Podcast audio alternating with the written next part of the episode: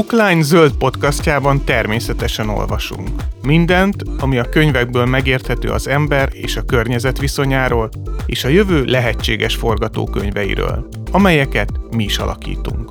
Bookline zöld podcast. Természetesen olvasunk.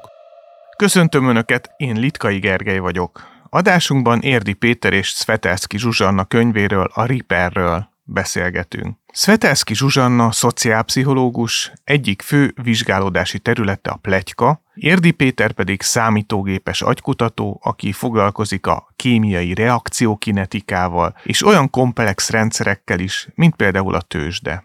A megjavítás, a reparálás fontos a tárgyak esetében, de a kapcsolatok, társadalmak is úgy tűnik, hogy helyrehozásra szorulnak. Ma annak próbálunk a nyomába szegődni, hogy mi az, amit érdemes megjavítani, mi az, amit nem, hogyan álljunk neki, honnan látjuk, ha valami rossz, és egyáltalán miért romlanak el a dolgok. Szóba kerül a tervezett avulás, az aranykor, ahova mindannyian vágyunk, a nosztalgia és annak vadhajtásai. Fentarthatósági szempontból azonban mégis a legfontosabb a szemlélet, ami megváltoztatja az eldobható társadalomhoz való viszonyunkat, és egy megjavító felé visz minket. Ha valami elromlott, javítsd meg.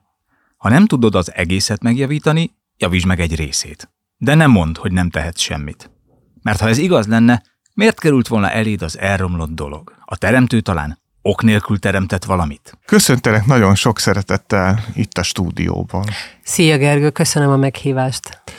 Hogyan született a könyv ötlete? Ez ilyen álkérdés, mert nagyon jól ki van fejtve ez a, a első fejezetben, vagy talán a bevezetőben, de aki nem olvasta esetleg a könyvet, honnan jött az ötlet?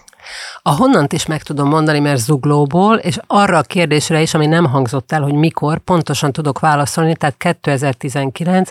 december 3-án, este 8 óra magasságában, ekkor ugyanis találkoztunk Érdi Péterrel, immár sokat szorra egy közös barátunknak a bulián, és itt kezdtünk el arról beszélgetni, hogy mit csinál éppen a másik, én akkor körülbelül egy éve már nem láttam őt, Elmondtuk, hogy mivel foglalkozunk, hogy van a család, és egyszer csak Péter megemlítette, hogy a Ripper témáján gondolkodik. Ekkor nekem felcsillant a szemem, viszont már búcsúzó félben voltam, és mondtam, hogy mivel tudom, hogy utazik három nap múlva repül vissza, ezért majd írok mélt, és el is kezdődött egy nagyon intenzív levélváltás, amiben különböző, most azt mondanám, hogy töredékeket, gondolatokat, idézeteket, ötleteket küldtünk egymásnak a Riper témájával kapcsolatban. Február végén, március elején fogalmazódott meg az ötlet, vagy határoztuk el, hogy szerzőtársak leszünk a témában, és megpróbáljuk tudjuk körbejárni a fogalmat, kihozni belőle, kibontani mindazt, amire lehetőség van, mert addig már tisztáztuk, hogy mind a ketten egyformán gondolkodunk arról, hogy ez mint szemlélet most egy beemelendő és ki is terjesztendő fogalom, viszont mivel ez 2020 februárjában történt, márciusban kitört a Covid, és onnan kezdve úgy éreztük, hogy duplán alá van húzva az, hogy meg kell írnunk ezt a könyvet és először angolul jelent meg, hogyha jól tudom. Hol?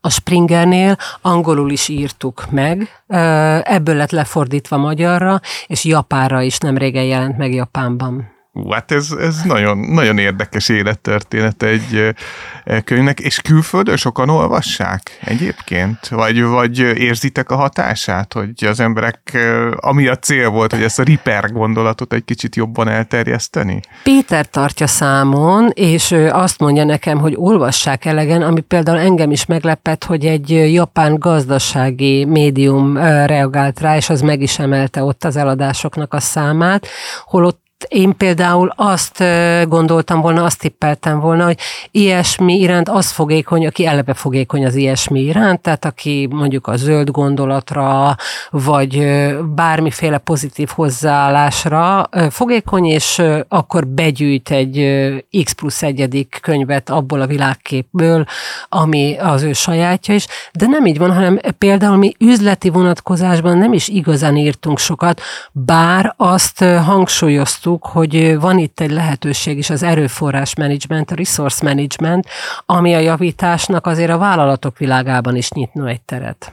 Igen, én is ezt tapasztalom, ugye én is elég sok ilyen zöld témában forgok, és a Montex-től kezdve, ahol már van javítósarok, egészen az IKEA-ig, hogy ez így elkezdett beemelődni, hogy hát nyilván nem ez a leghatékonyabb módja azért, hogy ott van egy sarok, de ez szimbolikusan nagyon fontos, hogy az emberek már elkezdenek azon gondolkodni, hogy hát de ezt meg lehet javítani, ezt nem kell feltétlenül hetente új ruhadarabot vennem, vagy amikor elszakad, vagy amikor már nem olyan, ahogy én elgondolom, hanem ott a lehetőség, és szerintem ez egy nagyon fontos szemléleti váltás is, hogyha látjuk ennek a fizikai formában megjelenő eh, alakját.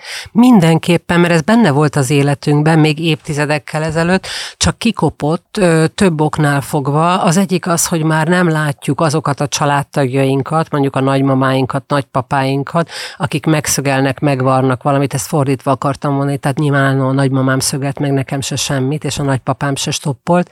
Egy, tehát hiányzik ez az élmény, ez a példa, ez a vizualitás.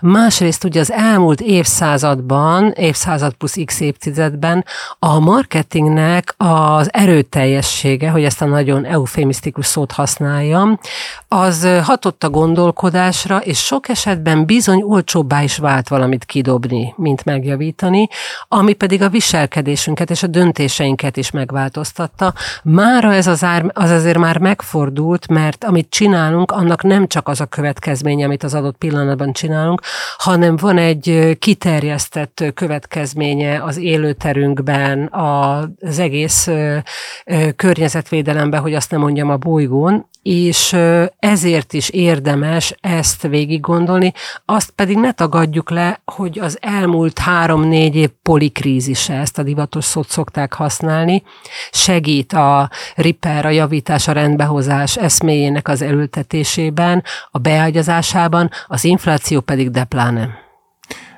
Igen, és ha mondtad, hogy a nagyszüleink idejében még így volt, de hogy lehetne jól definiálni az eldobható és a megjavítható társadalom közötti, vagy, vagy inkább megjavító társadalom közötti különbséget? Uh-huh talán a gondolkodó társadalom az, ami közben van, ugyanis a legnehezebb pont éppen ez az, amikor dönteni kell valamiről, hogy megjavítsuk-e, vagy eldobjuk, bár szerintem továbbadni lehet, és lehet, hogy egy stoppolhatatlanul lyukas zoknit be tud tömni valaki egy olyan textilrútba, amiben az ablaknál a szigetelést erősítve a húzatot megfogja, tehát a fantázia az végtelen, bármit ki lehet találni, csinálni, de a legnehezebb pont az az, hogy kidobjuk-e, vagy megjavítsuk. Mert nem csak a költség miatt van az az állapot, amiből valamit megjavítani már sokkal többe kerül, és talán értelmetlen is, hanem hogyha bennmarad az életterünkben megjavítva, lehet, hogy már csak viszi el az energiát, és egy új tárgy sokkal praktikusabb lenne. Azonban, mivel leszoktunk szinte mindennek a megjavításáról, én úgy gondolom, hogy ha ez újra divattá válna, vagy nem is divattá, inkább szokásá, akkor megériz, megéreznénk az örömét, az ízét annak a műveletnek, amivel ilyenkor egy kicsit újra birtokba vesszük az adott dolgot, mert mi festettük át, vagy, vagy mi javítottuk meg ezt a kapcsolatot, ami akkor mondjuk egy másik szintre emelődhet, tehát, hogy tettünk valamit azért, hogy másképp legyen jelen az életünkben, rosszul dönteni azért kockázatos. Tehát hordani egy kényelmetlen cipőt csak azért, mert megvettük, vagy fenntartani egy barátságnak hívott kapcsolatot csak azért, mert egy gimnáziumba jártunk, ezek költségek.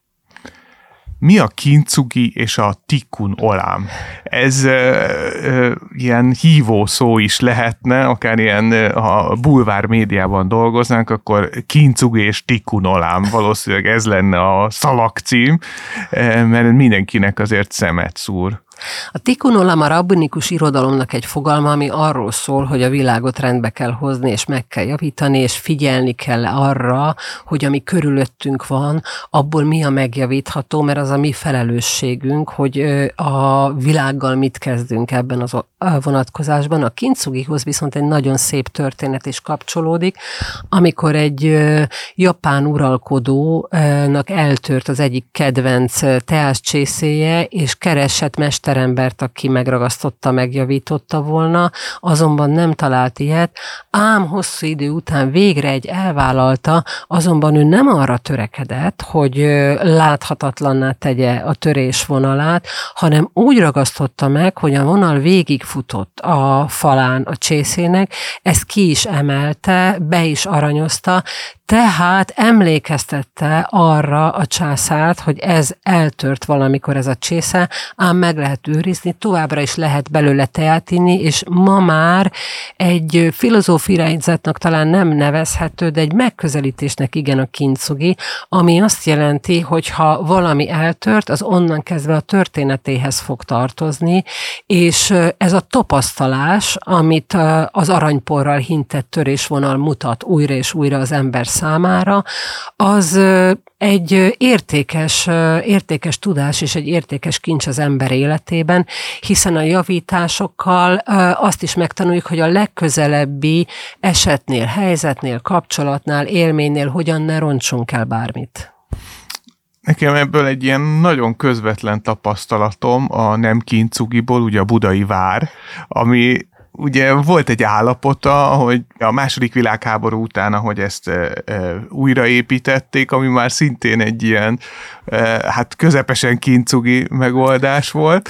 Utána pedig most hát épül egy, e, hát ezt nem is tudom minek lehet hívni, amikor nem megjavítunk valamit, hanem újra alkotjuk gyakorlatilag valamiféle nosztalgiából e, kiindulva, ami nosztalgia nem is volt egy közös érzés, tehát nem egy városnak volt az érzés, hogy onnan hiányzik, nem tudom, a honvéd főparancsnokság, hanem valaki úgy érezte, hogy ez az ő nosztalgiájához hozzátartozik, hogy betonból újraépítsen valamit. De ugyanez Berlinben a Stadtschloss, ahol ugye ott volt a Palast der Republik, és akkor a helyére tettek egy épületet. Ez nekem nagyon-nagyon tetszett a könyvben, hogy ne veszítsük el a történetét a tárgyaknak, mert azzal sokkal jobban kötődünk hozzájuk, és egy másfajta hát, élet és időszemléletet ad nekünk, mint ez a fajta hirtelen újrateremtés, és ez a mindenhatóság érzés, amit azzal, hogyha lecseréljük, újat építünk, ami ugyanolyan. Így van. Nehéz kérdéshez, mert a Vajdahunyad váráról én nagyon sokáig azt hittem, hogy ott volt egy vár valamikor, és köré, köré épült Budapest. Tehát kisgyermekként nekem ez volt a, a benyomásom. Szükségünk is van ezekre az állapotokra, ezekre a javított állapotokra, mert azokra visszatekintve tudjuk a jelenünket újra ér, értelmezni, tehát ez a reargumentálás, ahogy az ember tíz évesen másképp lát visszatekintve, mint 20 évesen, 30 évesen, és akár fölül is ír korábbi igazságokat a saját életével kapcsolatban. Szerintem sem az a megoldás, hogy megpróbáljuk a múltat újra teremteni, hiszen azt már nem is tudjuk. Mikor kell lecserélni egy terméket, hogy te amikor személyesen lecserélsz valamit, azt mondod, hogy na most már elég volt. Ugye az elején itt ejtettél pár szót erről, hogy mik lehetnek a szempontok, de hogy mit veszel ilyenkor figyelembe, és hogyha javítatsz, hogyan javítatsz? Mondjuk egy, egy cipőt, mert egy cipő azért nem olyan, mint egy teáskanna, hogy jól látható legyen rajta a, a javítás talán, de mi, mik a te szempontjaid praktikusan a hétköznapi életben? Szerintem ma már az autó, a jakt és a villa helyett vannak olyan státuszszimbólumok is, mint a kényelem, a szabadidő és az egészség. A cipő például kardinális ebből a szempontból, tehát én a cipővásárlásra nagyon figyelek, és ezért a végtelenségig javítatom. Jól bevált cipészekkel, városszerte, több is van. Ez nagyon-nagyon fontos szempont. Be kell vallanom, hogy volt időm, amikor saját magam is cselekedtem pillanatra útragasztóval. Aztán rájöttem, hogy, hogy ez nem biztos, hogy a legjobb megoldás, még ha gyorsnak is tűnik, és hát káromkodott a mester is, hogy ezt akkor most már nem tudja úgy megcsinálni, mintha szüzen elromlott állapotába kapta volna kézbe. De vannak Főnix madár módjára újjászületést ígérő javítások is, például egy kifejezetten hosszú blúzomnak a legalsó részére valami rácsöppent, a mintát emiatt kimarta, és egy picit meg is szakadt az anyag. Egy remek varronú, ebből egy rövidebb fazonú blúzt fog csinálni, tehát még csak meg sem lesz javítva, hanem át lesz alakítva, egy másik darab költözik az életembe, és emiatt a javítást én jobban szeretem, mint a recyclingot, mert nagyon sokszor az, a recyclingot is nagyon szeretem, tehát félre, félreértés ne essék, fontos és megvan a helye, de a javítást szerintem fel kell sorakoztatni a recycling eszmevilága felé, mert bennünket is gazdagít, és a minket körülvevő világot is gazdagítja, pontosabban nem koptatja.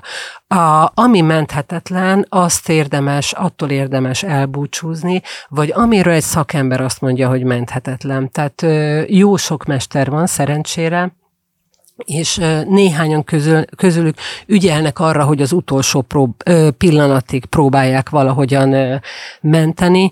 Például itt áll mellettünk a stúdióban ez a táska, aminek a fogójánál kiesett a szög, és egy kedves mesterember egy látszólag oda nem illő módon javította meg. Én viszont ettől a furcsa látványtól nem szeretnék elbúcsúzni, mert szerintem nagyon alternatíva, hogy kinéz. Igen, én, én látom ezt a, a szöget, és ismerős érzés. De nem tűnt fel, ugye? Csak amikor ezt szóba hoztam, hát és szinte alig, szinte alig tűnt föl. Viszont ugye nagyon sok terméknél itt van az asztalon, itt hever egy telefon, nagyon illetlenül egyébként, ezt szokták mondani, hogy nem szabad egyáltalán telefon tartani az asztalon, hogyha valakivel kommunikálunk, mert hogy úgy tűnik, mintha megosztanánk a figyelmünket, és nem ő lenne a legfontosabb, de ezt mindketten megtettük ennek ellenére. Viszont vannak olyan termékek, amik gyakorlatilag javíthatatlanok. Ugye a javítás költsége meghaladja eh, az új termék beszerzésének eh, költségét. És mi a javítás joga? Ugye jogász vagyok, és annyi jogért küzdöttünk már, az egyenjogúságért, nem tudom, az élet elvesztéséért, az élet elvesztése ellen, nagyon sok mindenért, de hogy a javítás joga, az ritkán merül fel bennünk, mint egy olyan alapjog, ami azért az életkörülményeinket is javítaná, és javítaná a bolygó állapotát is. Hogy kell ezért küzdeni? És én, én itt rábukkantam a könyvben a Ripper manifestóra, ami egy ilyen kis futurista kiáltványnak tűnt nekem a javítás jogáért, de hogy miket tartalmaz ez, és hogy kell küzdeni érte.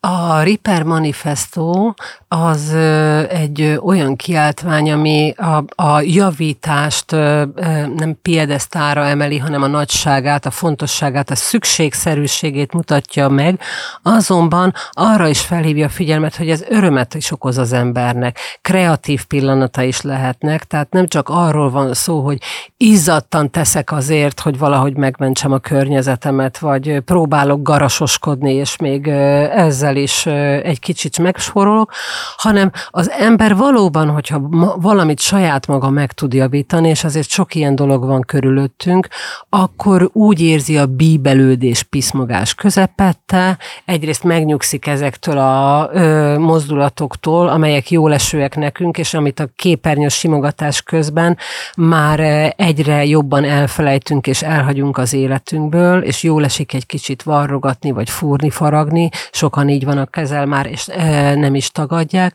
Másfelől pedig egyre komplexebbé váló és egyre gyorsabban változó világban élünk, ahol rejtés számunkra a hajszárító is, a kenyérpirító is és a mosógép is. A mosógép esetén azért, ami nem egy olcsó mulatság, ha kiderül pár év múlva, hogy mondjuk főalkatrészt kell cserélni, és ez megközelíti egy új mosógépnek az értékét, akkor elgondolkodik az ember. Tehát a, a Ripper Manifest ugye azt célozza, hogy legyenek elérhetőek azok a lehetőségek, amivel az ember többet javíthat. Vannak például most már honlapok Európában, ahol több tízezer, több százezer leírás van a javításhoz, és vannak olyan fene gyerekek, Robin Hoodok, akik annak ellenére javítják különböző márkájú gépeket, nem tudom, hogy az adásban kiszabad-e mondani ezeknek Bármit. a nevét. Ez egy nagyon szókimondó adás, ahol még márkákat is kimondunk.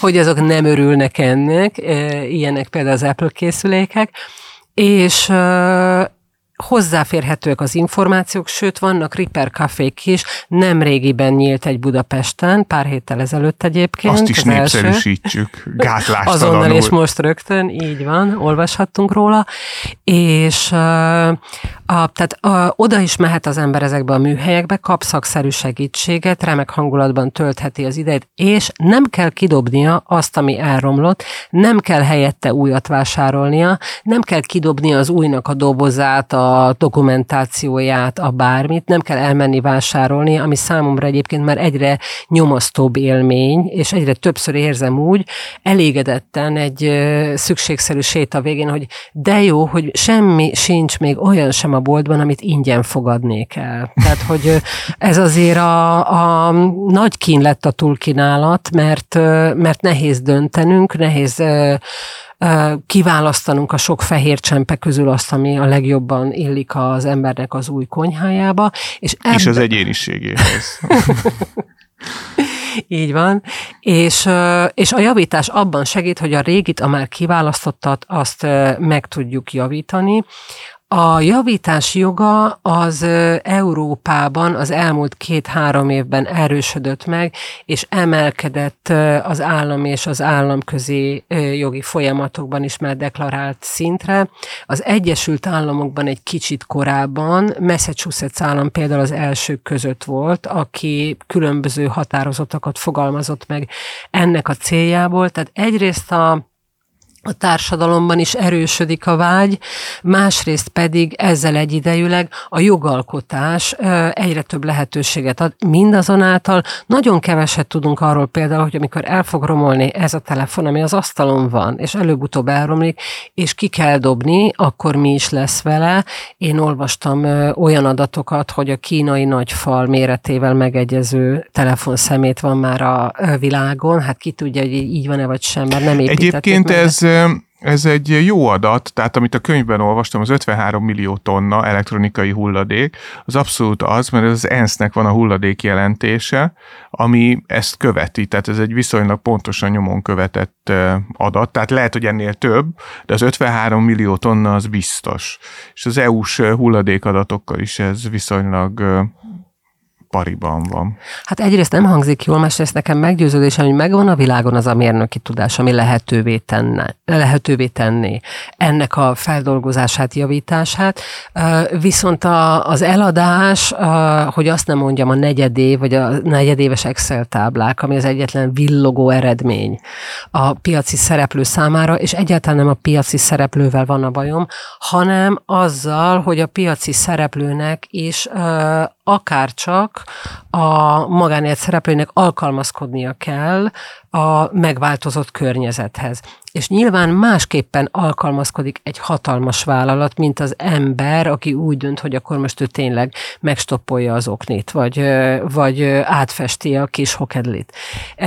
Én elhiszem, hogy ezek más stratégiai és üzleti döntések, viszont a bolygónk állapotáról szóló információk pedig azt mondják, hogy nem csak az egyénnek kell meghozni a döntést, mert ezek közös döntések és közös törekvések kell, hogy legyenek. Igen, a telefonoknál azért itt az Európai Unióban, Unióban erősen szigorodott a szabályozás, és az akkumulátoroknak most már 7 éves kötelező jótállás előírást írnak elő, tehát elvileg addig működnie, vagy cserélhetőnek kell lennie ingyenesen majd, amik forgalomba fognak kerülni. Azt hiszem, hogy a svájci bicska az, aminek örök garanciája van. Hát, Szerintem ez olyan szép. Igen, igen, vannak még termékek, a nagyon sok kocsinak átrosdás elleni garanciája 20 év, de visszatérve ide, ugye a, a, a tervezett avulás, ugye, mint az első probléma, tehát, hogy eleve beletervezünk a rendszerbe egy olyan időszakot, ameddig jó valami, tehát nem addig jó, ameddig a mi tudásunk lehetővé tegye, hogy tenné jó, hanem hogy az üzleti célkitűzéseinknek megfelelően jó és lecserélendő valami.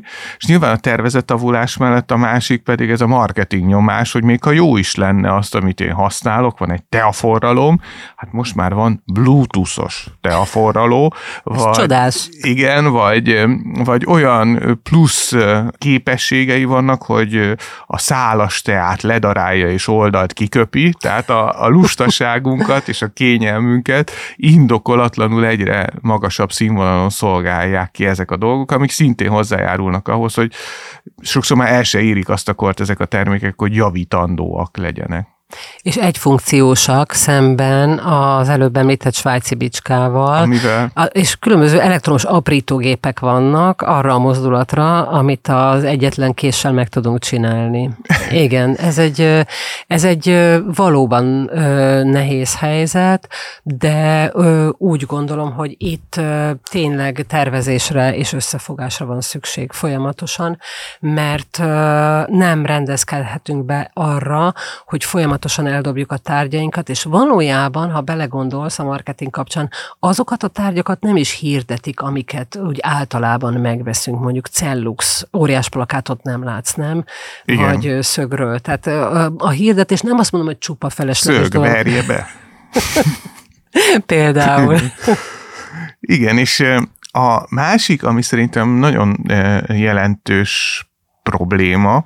Tehát, hogy ez a tudás, ez többféleképpen is elvész. Ugye, mert úgy tanuljuk most már tervezni, vagy aki tárgyat tanul tervezni, hogy mindegy azért, hogy a korábbi tárgyakat hogyan terveztük. És a korábbi tárgyak már olyanok, amik nem javíthatóak sok esetben. És ez például, hogy úgy tervezzünk, hogy javítható legyen, ez a design for repair, például, ez kezd eltűnni teljesen az oktatásból, mert hogy ki gondolna rá, hogy ez egyszer kötelező lesz, és ki, ki gondolna rá, hogy ez, erre valamilyen megoldásokat kell tudnunk szolgáltatni. És ugye még sokszor odáig se jutnak el a tervezésben, hogy egyáltalán, amikor több anyagot összekombinálunk, összepréselünk, összeolvasztunk, azokat, ha nem is tudjuk megjavítani, utána legalább hulladékként szeparálni tudjuk, és ne az legyen a sors, hogy bekerül egy lerakóba, vagy pedig elégetjük utána. Örvány D. Jelom pszichiáter úgy fogalmazott, hogy lehetetlen új-régi barátokra szert tenni. Nincs az az asztalos műhely, ahol elkészítenék a tölgyfaasztalt, amelyen az orosz katonák elégették Zsuzsa édesanyjának gyerekkönyveit. Ezen kívül a rendbehozás folyamata önmagában is örömet okozhat. Amíg a szakadt pulóvert varjuk, néhány percre elfeledkezhetünk a nagy, felgyorsult világ kellemetlen zajáról. De hát nem csak a tárgyakról van szó, ez a szép ebben a könyvben, hogy elindulunk a tárgyaktól, és egészen komplex rendszerekig jutunk, de hogy mondjuk egy barátság is ilyen kérdés lehet, hogy mikor érdemes rendbe hozni egy barátságot, és hogyan kell ennek hozzálátni. Hogy Magyarország az egyik legizoláltabb társadalom a világon. Hogyan lehet ezen javítani? És a még alapabb, amit talán nem a könyvnek a témája, de azt hiszem te tudod rá a válasz, vagy legalábbis tudsz tudományos felvetésekkel élni, hogy mit csináljunk, ha nincs barátunk. és nincs mit megjavítani. Hát, ha barátunk nincs és gyenge kapcsolatunk, hogy Mark Granovetter kifejezését használjam, aki évtizedekkel ezelőtt fejtette ki az erről szóló munkájában azt, hogy a gyenge kötések milyen fontosak a társadalomban, mennyire nagy szerepük van abban, hogy stabilizálják a különböző egységeit a közösségeknek. A gyenge kötéseken keresztül, az ismerősökön, a szomszédokon, a volt kollégákon keresztül el tudunk tudunk jutni esetlegesen barátokhoz, hogyha végig gondoljuk a saját kapcsolathálónkat, magunk is meglepődünk, hogy kit kimutatod be. Tehát a háromszögelés, a triangulizáció az egy olyan lehetőség a hálózatban, ami nem is megsokszorozhatja a kapcsolatainkat, de azért bővítheti a kapcsolataink számát, és ha a nagyobb választékból sem tud valaki magának új barátokat szerezni, akkor esetleg gondoljon bele, hogy lehet, hogy ő egy introvertáltabb személyiség, azzal sincsen probléma, tehát barátokat tudunk szerezni, ha végig gondoljuk, hogy mire való a barátság. Ha nem egy adok-veszek viszonyként képzeljük el, mert ha a tét nélküli kapcsolatokra gondolunk, akkor szerintem a barátság az, ami először az eszünkbe jut. Nincsenek benne olyan extrák, mint mondjuk egy párkapcsolatban, egy szülő-gyerek viszonyban, egy házasságban, hanem elviseli azt is, hogyha megindokoljuk útközben, hogy legyen benne fél évszünet, akár egy évszünet, Skype-okkal, még akár több is. Ez a távolodás és a közeledés egyébként amúgy is jellemzője a kapcsolat javításnak, tehát néha az embernek szüksége van arra, hogy megújuljon, így lesz jobb társasága egyébként nem csak a barátainak, a változatossággal, hanem saját magának is. Tehát a, a statikusság az azért gyakran okozhatja valaminek a végét. Ilyen például, hogyha az ötödik, a tizedik, sőt a 25. érettségi találkozón sem jövök rá, hogy mi is volt az abban a lányban, aki valamikor a pottársam volt, és lekötött, és mi volt az, amit érdekesnek találtam benne. Tehát barátokra szert tehetünk, a fontos az, hogy a fejünkben legyen meghatározás a kapcsolatra vonatkozólag, és hogy milyen elképzelésünk van róla, majdnem azt mondtam, hogy mit várunk tőle, de ezzel az elvárások ingoványának pszichológiai rejtélyeit szabadítottuk volna magunkra, úgyhogy ez most talán mellőzném, viszont a fenntartás, ez is egy borzasztóan fontos dolog, a kapcsolatoknak az ápolása, illetve a megjavítás az ahogy mondtad, ezen a területen is kardinális kérdés. Ugyanis sokan például büszkék arra, hogy egy távolodó, a fehér vitorlaként a távolba vesző barátság esetében arra gondoljanak, hogy tényleg, már 18 hónapja nem beszéltünk, hogy ő legyen az, aki felveszi a telefont, bár ugye ezt nem felvesszük, hanem elindítjuk, vagy nem is tudom, hogy megcsörgeti a legjobb kifejezés, vagy írjon egy e-mail, tehát a kezdeményező fél, mert úgy érezzük, hogy ebben a játszmában, aki kezdeményez, annak van nagyobb esélye a visszautasításra, tehát az kockáztat vesztességet. Ezzel szemben én a mi bajunk lehet, mit veszíthetünk kérdéssorral élnék. Hát mi történik akkor, ha azt mondja a másik, hogy szia, én is jól vagyok, most kicsit kicsit zsúfoltan, majd jelentkezem, ha ráérek. Ez azt jelenti, hogy ő viszont nem gondolja úgy, hogy fel kell érezteni a barátságunkat, semmi baj, de rajtam nem múlott. Egyébként nekem a személyes tapasztalatom az, hogy óriási értékek vannak az ilyen újraélesztett barátságokban. Tehát főleg a gyerekkori barátságok, hogy az ember azzal, hogy nem foglalkozik vele, nem is éli át igazán, hogy mit vesztett el. És amikor ez újra eh, előkerül, és beszélünk, és, és eh, a gyerekkori barátságban szerintem szerintem pont az a nagyon jó, hogy sokkal könnyebb újra kapcsolódni bizonyos szempontból. Még egy ilyen barátság típus tudok megnevezni, ez a kreatív barátságok. Tehát akikkel az ember valaha valamit együtt létrehozott, ha összefutunk, az Aha. visszakerül az ember abba a flowba, vagy nem tudom, ebbe a remek Aha. lelki állapotba, amikor ez az alkotás megtörtént, legalábbis nálam. Tehát én nem tudományosan, csak személyes szempontból abszolút, tudom abszolút megközelíteni. Igen. A másik ugye itt a javításnál, hogy mihez képest javítunk, és itt szó esik, hogyha már egyre nagyobb egységek felé haladunk, az aranykorról. Ugye az ember életében az aranykor egy úgy éreztem, hogy ez csak az én aranykorom lehet, de hogy a gyerekpszichológusok is ezt mondják, hogy ez az alsó tagozat. Általános iskola alsó tagozat, illetve talán a szülők szempontjából van, amíg a gyerek nem mozog még, és anya tudja őt babusgatni, és így annyira ki van szolgáltatva neki, viszont akkor a erőbefektetést nem igényel, mondom én, akinek van egy két éves lánya. Tehát, hogy az ember életében mi az aranykor, a javításnál e felé törekszünk-e, illetve egy társadalom vagy a világ életében ugye voltak azért olyan aranykorok, amikre úgy gondolunk, hogy hát de jó lenne egy ilyen görög demokráciában élni, vagy gondolom a kínaiaknak a saját aranykorukban, a, a japánok aranykoráról, vagy a holland aranykorról is van szó. Miért fontos, hogy legyen aranykor, vagy van-e aranykor, és hogy ez irányba kell lejavítanunk. Ez például egy olyan folyamata volt a könyv létrejöttének, ahol rengeteget vitatkoztunk Péterrel. Egyrészt már az aranykorról is más gondolok, másrészt az aranykorokról is mást gondolok, és valójában azokkal a holland szakemberekkel értek egyet, akik azt mondták, hogy nem lehet többé hollandi aranykorának nevezni a történelem egyes Ez mondjuk azért elég érthető. Mert az másnak nem volt aranykor. Nem annyira jó volt, igen. és Úgy gondolom, hogy ezzel a holisztikus szemlélettel kell erre a kérdésre ránézni. Mindazonáltal mindig ott van bennünk a vágy, hogy visszabarangoljunk egy kicsit oda, ahol emlékeink szerint jó volt, és kevésbé kötött és felelős és nyomasztó, mint amilyennek ma érezzük.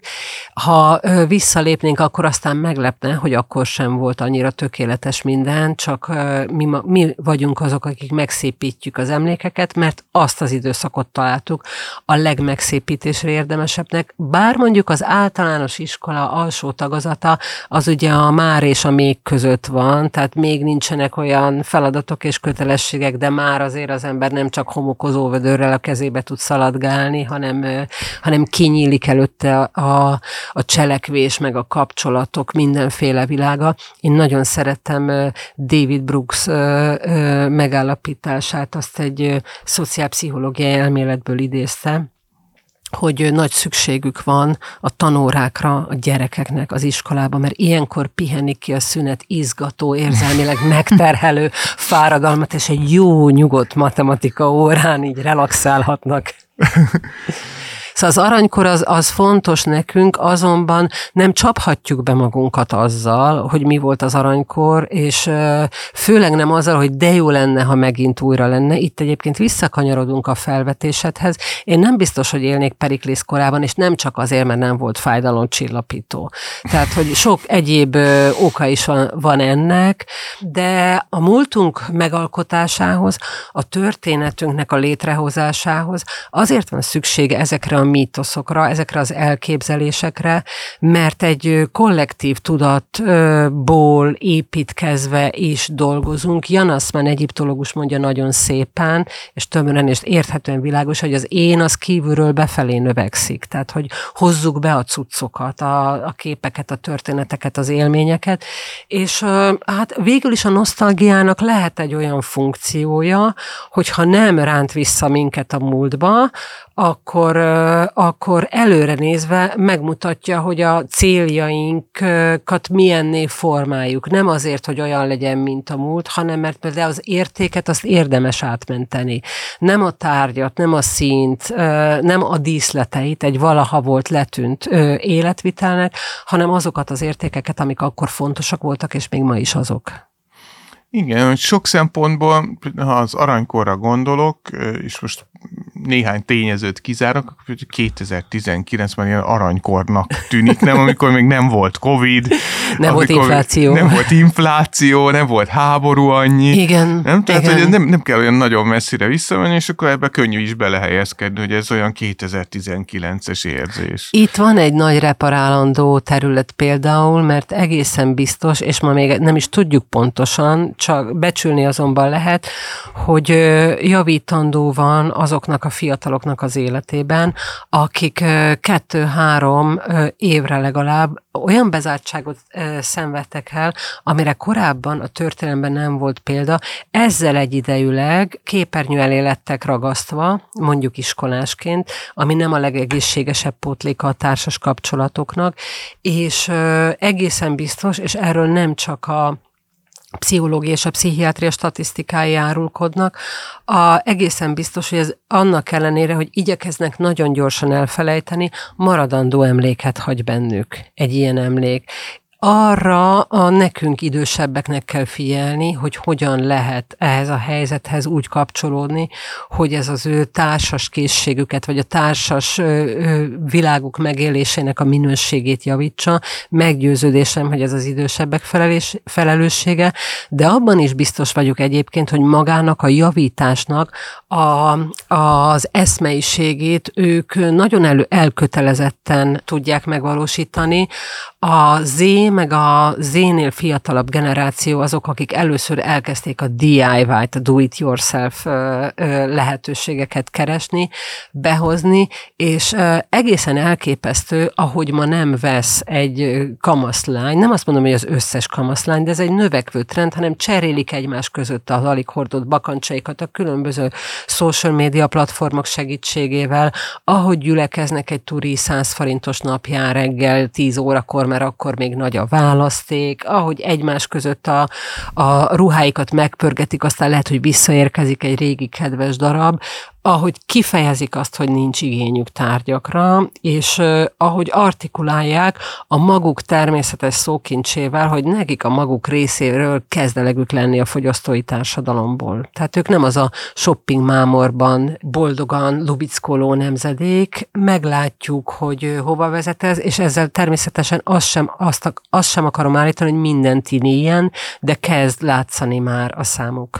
És ugye itt szó volt az aranykorról, és utána azzal foglalkozik a könyv, hogy miért romlanak-e mégis a dolgok. Ugye, hogy egyszer volt valami jó, volt jó egy barátság, egy tárgynál azért talán érthető, hogy a használat, itt vannak a szétrobbanó üvegasztalok, vagy üvegtárgyaknak a kérdése, hogy ezt mi kezdi ki, de itt az egyénnél is egy nagyon fontos kérdés, és itt az egyik kedvenc filozófusomat, Chung Bun Han, ha sikerült kiejtenem, egy dél-koreai származású Németországban élő filozófus, és ugye a kiégés társadalma egyik kis eszéje, és ebben fejti ki, ugye, hogy most mi a lehetőségek világában élünk, és magunkat zsákmányoljuk ki azért, hogy minél több lehetőséget meg tudjunk ragadni. Tehát lehet, hogy van ez a gonosz kapitalizmus, de azért a legnagyobb ellenségeink maguknak vagyunk. És csak ez egy nagyon gyakorlati kérdés, hogy egyáltalán egyáltalán hogy előzhetjük meg, hogy kiégjünk. Ugye itt a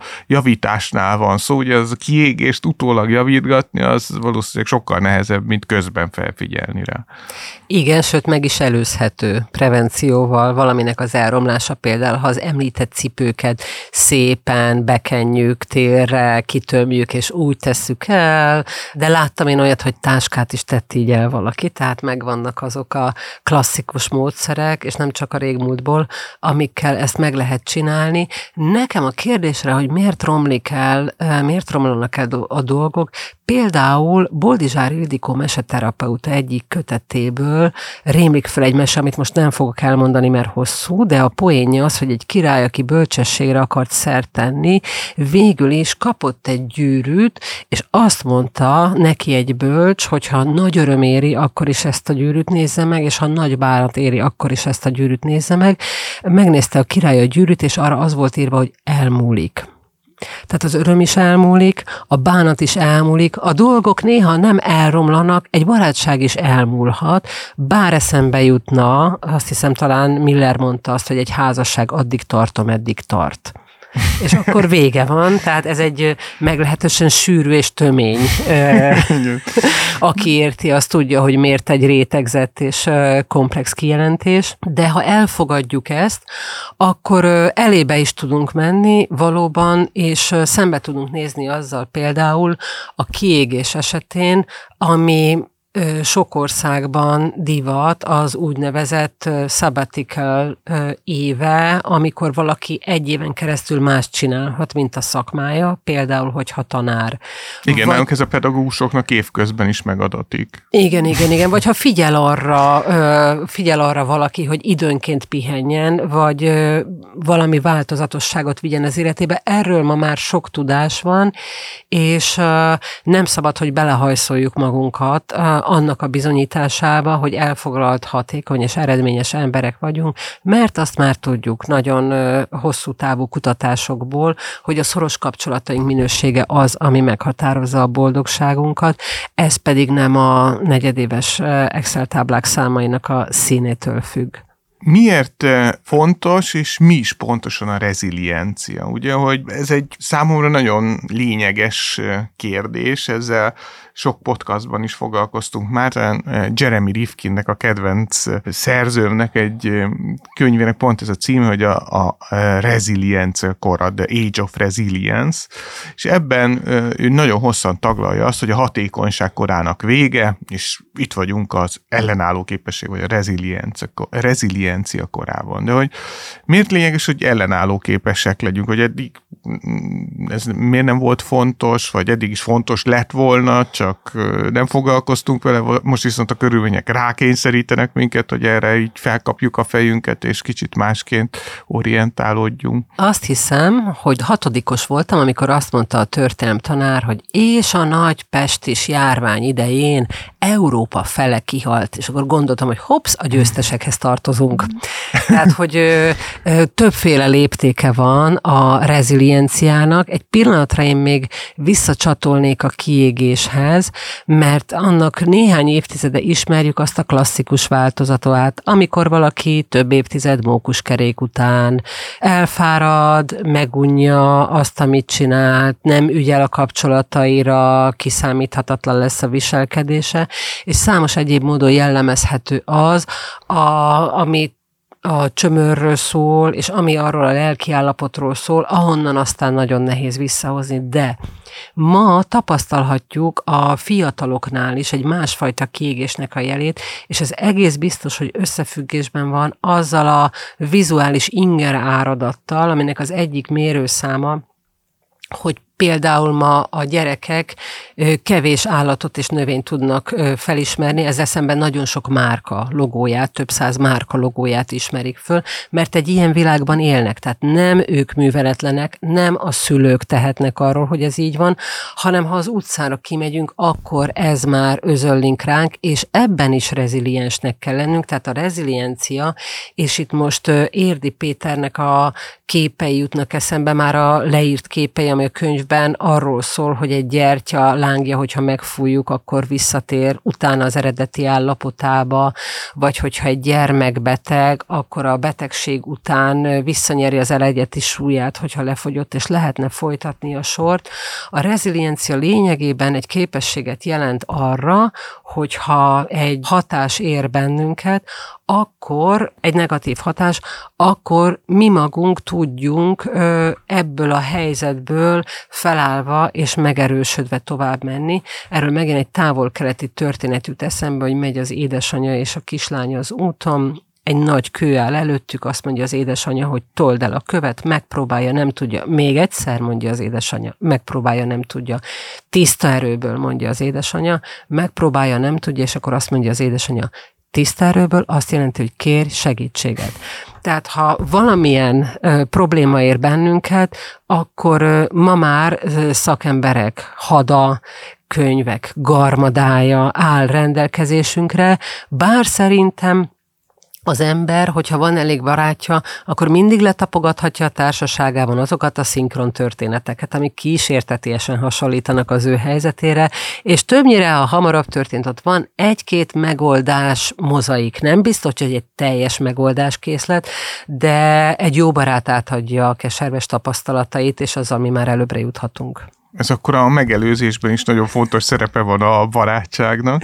Így van. És a szervezetek esetében hogy néz ki ez a reziliencia, vagy egy társadalom esetében? A szervezetek esetében a McKinsey-nek, egy gonosz tanácsadó cégnek van egy nagyon jó ábrája egyébként erről, hogy milyen egy reziliens szervezet reakciója egy katasztrófa eseményre. Ugye hogy egyrészt a reziliens szervezeteknél a katasztrófa következik be, mivel föl voltak rá készülve, kisebb az impaktja, kisebb a hatása. Ráadásul ezután jóval gyorsabban helyre tudnak állni, mint egy nem ellenálló képes szervezet, sőt, a helyreállás után a növekedésük is nagyobb ütemű.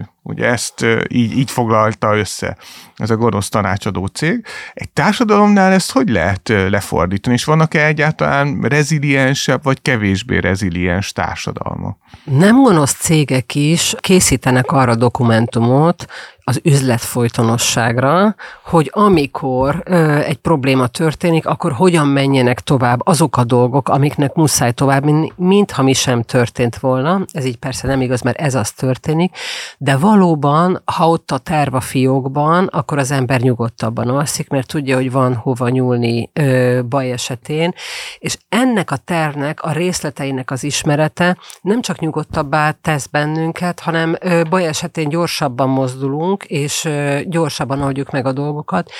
Például, hogyha egy társadalom hall arról, szerintem, nekem ez az álmom, mondjuk gimnáziumban, hogy az ember életében vannak normatív krízisek, és már a kamaszkor ilyen, és aztán a fiatalkornak, a középkornak, a fiatal szülőségnek, az idősödésnek, minden életszakasznak meg vannak a normatív krízisei, akkor nem csodálkozik majd rá, hogy na hát mik történnek velem, hanem belátja és elfogadja, hogy ez az életnek a része, Azért hiányos ez, mert korábban az ember körül egy színes csoport volt, egy heterogén 80 évesből, 20 évesből, egy hónaposból, 13 évesből álló arhaikus csoport a kisfaluban, ahol élt. Ezzel szemben ma egy gyerek bekerül a gyerekek közé már nagyon fiatalon, és ez nem ma kezdődött, tehát könnyen lehet, hogy a gyerekeinket olyan felnőttek nevelik, akik gyerekek között nőttek föl, és hát mivel ez már több generáció óta tart, ezt nevezik egyébként kortársorientációnak, ami, ami azt jelenti, hogy nem gyűjti be az ember azokat a tapasztalatokat, hogy jé, egy 80 éve egy így csinálja, jé, egy két évesre pedig ezért kell várni. És ezekben az ismeretekben egyszerűen több tapasztalathoz, több eszközhöz juthatunk, amikor kritikus helyzet áll elő, és a kritikus helyzetről én egyébként azt tanultam Alexander Brody-tól, az Alibi könyvek megálmodójától, hogy szét kell választani, hogy mi a baj, és mi a probléma. És nagyon sokszor mondta azt valamire, hogy ez nem baj, ez csak egy probléma. A probléma az, aminek a megoldására megvannak az eszközeink, időben kell cselekedni, és a megfelelő módon. A baj, az egy másik dolog. Igen. Sok szó esik a könyvben arról is, ugye, hogy van valamiféle új normális. Hogyha egy rendszernek az állapota megváltozik, akkor utána lesz egy új rendszerállapot, amiből van, amiből vissza lehet térni, van, amiből már nem lehet visszatérni, van, amiből nagyon nagy erőfeszítéssel lehet csak visszatérni, több fordulóponton keresztül, vagy tipping pointon keresztül, de hogy mégis itt a, ha az új normálist kéne definiálnunk, az, az, az micsoda? Mert ugye ez a utoljára Sebastian Kurz kancellártól hallottam, mielőtt eh, lemondott, ugye, amíg ide a Covid menedzser is kapján, hogy itt van a neue normalitét, és akkor ezt, ezt kell csinálni, de hát ez eh, itt Magyarországon meg az az érzésem, hogy mi volt a régi normalitás, amihez képest meg tudjuk határozni az újat. Mi volt a, az aranykor? Uh-huh. Ugye ez az új normális kicsit azokat a mondatokat idézi fel, hogy az 50 az új 30. Igen, igen. És így tovább tovább. A próbaidő az új állás, én ezt is szerettem egyébként. Az ezres olyan... az új 500-as. így van, így van. És valójában úgy fordíthatnánk rá, hogy a rendkívüli az új mindennapi. Vannak ugye ismerőseink, akik folyton azt mondják, hogy már hetek óta tűzoltás van a munkában, tessék elfogadni, hogy ez a normális a tűzoltás, nem úgy van nyugodt az időszak, abban megpihenünk, mert az a ritkaság. Annak megörülünk. És ezzel nem azt akarom mondani, hogy üdvözöljük a felgyorsult világot, dolgot, hanem meg kell tanulnunk, hogy ebben az új világban mik azok a műveletek, amik kell az egészségünket megériz, megőrizve, élni tudunk a világban megőrizve azt, és figyelve a fenntarthatóságára, tehát az új normális, például a tudatosság, például a tájékozódás és a tájékozottság, és ez azt jelenti, hogy egyrészt elviseljük azt, hogyha megváltozik a fogyasztásról alkotott szemléletünk. Péter írja a könyvben egy helyütt, hogy ők az imperfekt, tökéletlen zöldségeket és gyümölcsöket rendelik, amiknek tényleg semmi baj, és egy almalevesnél aztán meg nem mondod, hogy milyen volt a héja, esetleg egy kicsit halvány Hogy egy almapálinkánál végképp nem. Ott aztán végképp nem. Így van, meg is kérdezem majd erről Pétert. És tehát ezt is beépíthetjük a viselkedésünkben, a közlekedéssel kapcsolatos elképzeléseinknek a megváltozását is, az életvitelünkkel. Amikor, amikor esetleg másképp élünk, mint az előző generációk, és a státuszszimbólumot nem az jelenti, hogy mit milyen gyorsan cserélünk rá. Az új normális azt jelenti, hogy vannak ilyen kötelességeink, és el kell fogadnunk, hogy amit a tudósok és a szakemberek megállapítanak, akár a szelektív hulladékgyűjtésről, akár más folyamatokról, ami, ami a fenntarthatóságot szolgálja, azt le kell fordítani a minden mindennapi élet szintjére, és be kell építeni a tendőink közé. A rendbehozott tárgyra néha öröm ránézni.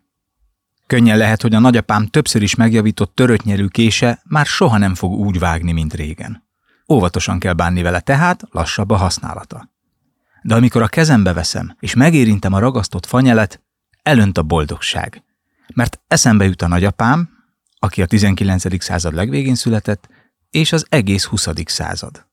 Tudom, hogy érdemes volt rendbehozni. A rendbehozott tárgy a rombolás tanulságait is eszembe jutatja. Néhány perc is elég, hogy komoly nézeteltérésbe keveredjek valamelyik kollégámmal. A félreértés tisztázása ezután már órákba telik. Mégis megéri, mert értékesebbé válik a későbbi együttműködésünk, és szükség esetén a kapcsolatunk erőforrásaihoz nyúlhatunk.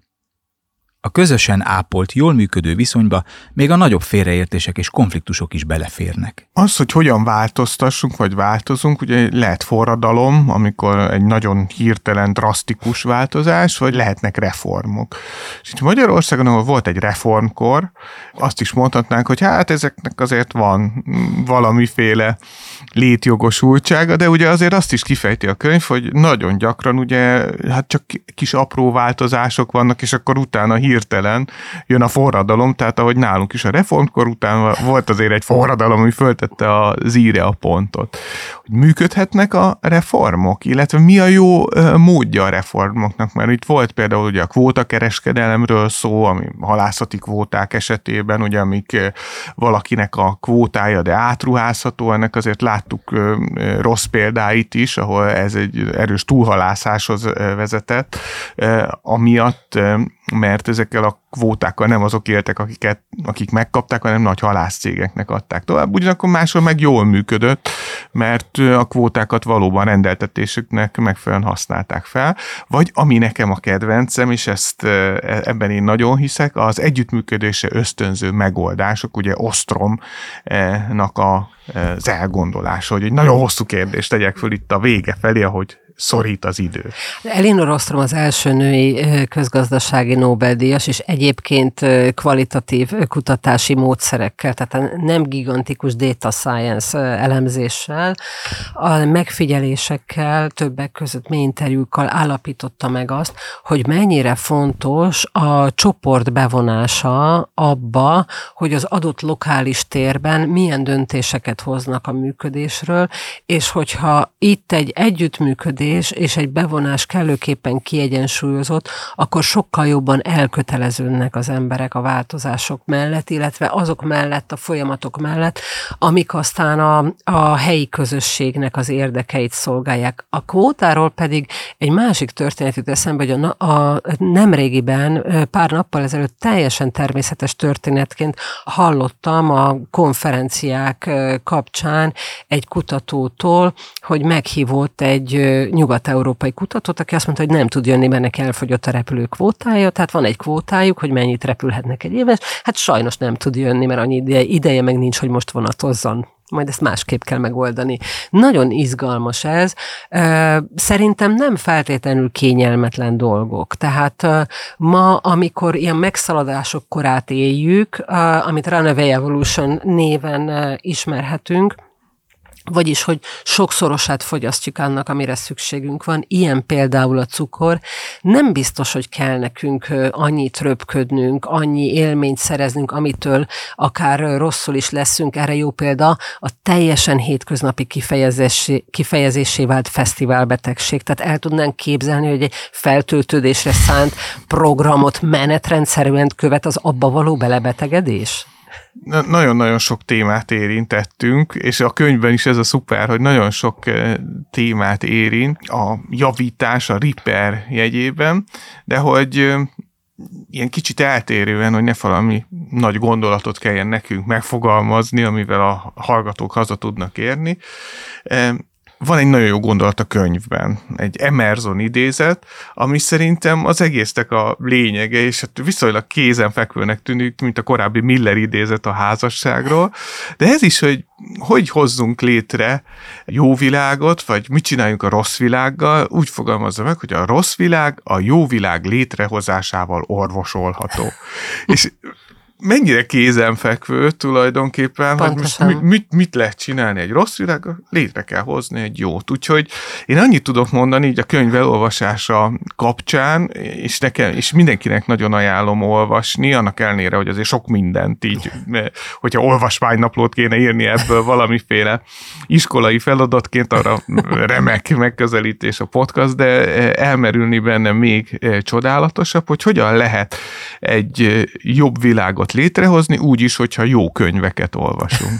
Nagyon szépen köszönöm, hogy itt Köszönöm voltál. szépen, köszönöm szépen én is. Ha esetleg tovább olvasnának, akkor a linkeket követve belevethetik magukat a témába, vagy a szerzők más könyveivel is megismerkedhetnek. Jó olvasást! A műsor készítésében közreműködött Regele Csanel, Gere Gábor és Kovács András Péter.